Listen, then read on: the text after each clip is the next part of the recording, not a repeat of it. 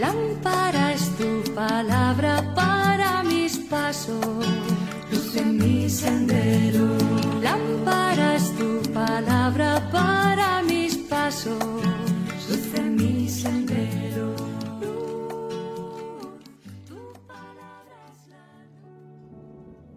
Del Evangelio según San Marcos capítulo 12 versículos del 35 al 37.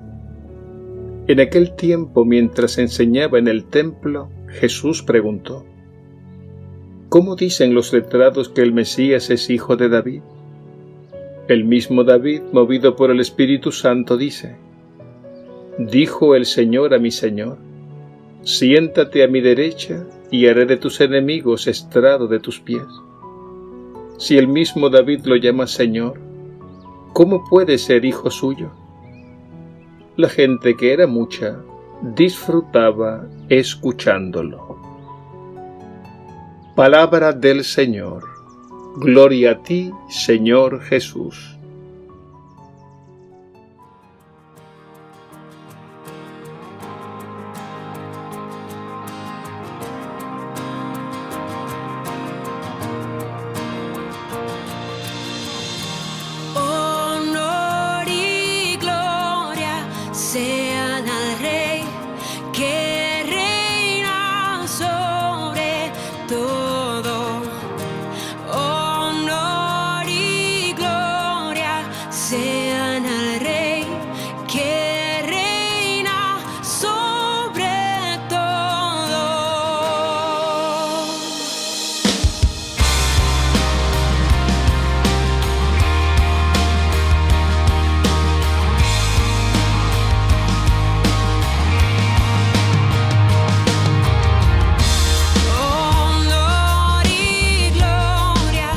say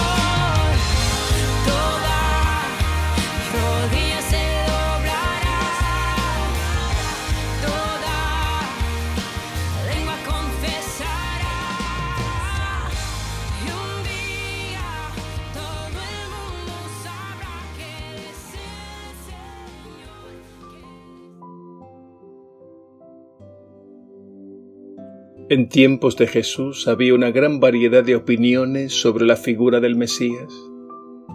Unos pensaban que el Mesías sería un rey en sentido político, es decir, un gobernante poderoso que le devolvería la soberanía al pueblo de Israel. Otros concebían al Mesías como un sacerdote que vendría a restaurar el templo y el antiguo culto y otros pensaban que el Mesías sería un gran profeta, como Moisés. Jesús cuestiona la falsa imagen de un Mesías político, nacionalista y reformador. En el Evangelio de hoy, Jesús haciendo referencia al Salmo 110, arroja una nueva luz que nos ayuda a comprender quién es el verdadero Mesías. Este Salmo 110 comienza así. Dijo el Señor a mi Señor, siéntate a mi derecha y haré de tus enemigos estrado de tus pies. Los escribas y fariseos entendían este salmo en clave política. Lo entendían del siguiente modo. El rey David, autor de este salmo, está hablando de su Hijo, que será el Mesías Rey en sentido político, con un poder tan grande que sometería a todos los pueblos enemigos. Y esto es lo que interpretaban por lo que dice el Salmo, de hacer de sus enemigos estrado de sus pies. Jesús corrige esa interpretación devolviendo al Salmo su carácter sobrenatural y divino. Veamos. Fue el Espíritu Santo quien inspiró este salmo.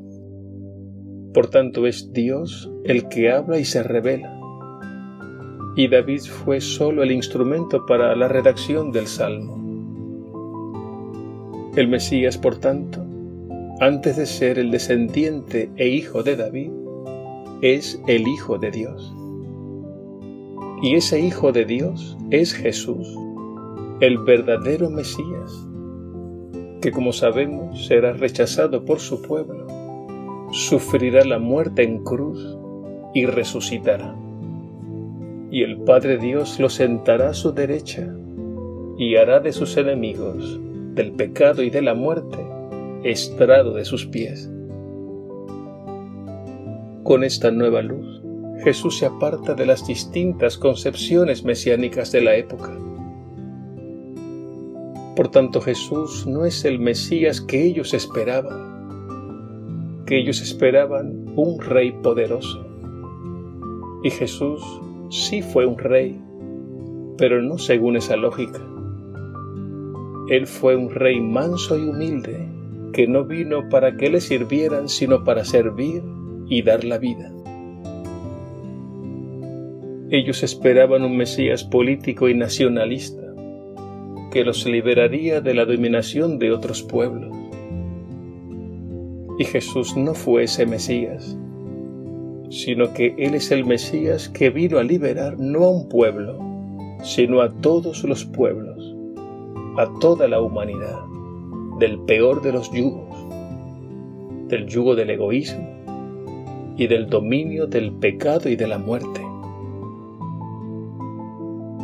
Ellos esperaban un Mesías sacerdote que restaurara el antiguo culto.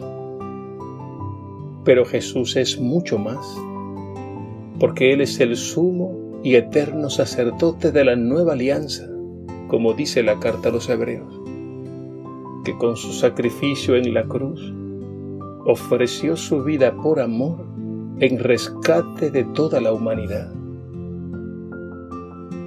y ellos esperaban un Mesías, profeta poderoso, como Moisés. Pero Jesús es más que un profeta, porque Él es la palabra de Dios hecha carne.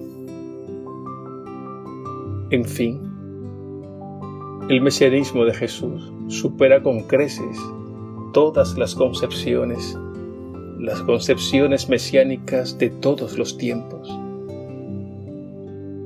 dejémonos iluminar más y más por Jesús, el verdadero Mesías y el único Salvador del mundo.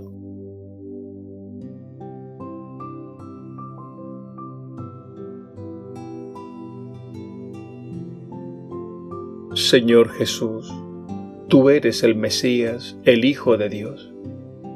Ayúdanos a superar los falsos mesianismos que nos presenta el mundo de hoy esas falsas ideologías que atentan contra la dignidad de las personas, comenzando por los niños en gestación y siguiendo por los más pobres y los que son menos útiles a los ojos del mundo. Haz que rechacemos la mentira y que acojamos el Evangelio de la vida y del amor verdadero, el que tú nos enseñaste y gracias por estar ahí, siempre presente en medio de nosotros. Y gracias por tu Espíritu, que siempre nos anima y nos mueve a servirte, sirviendo a nuestros hermanos. Gracias Señor Jesús. Amén.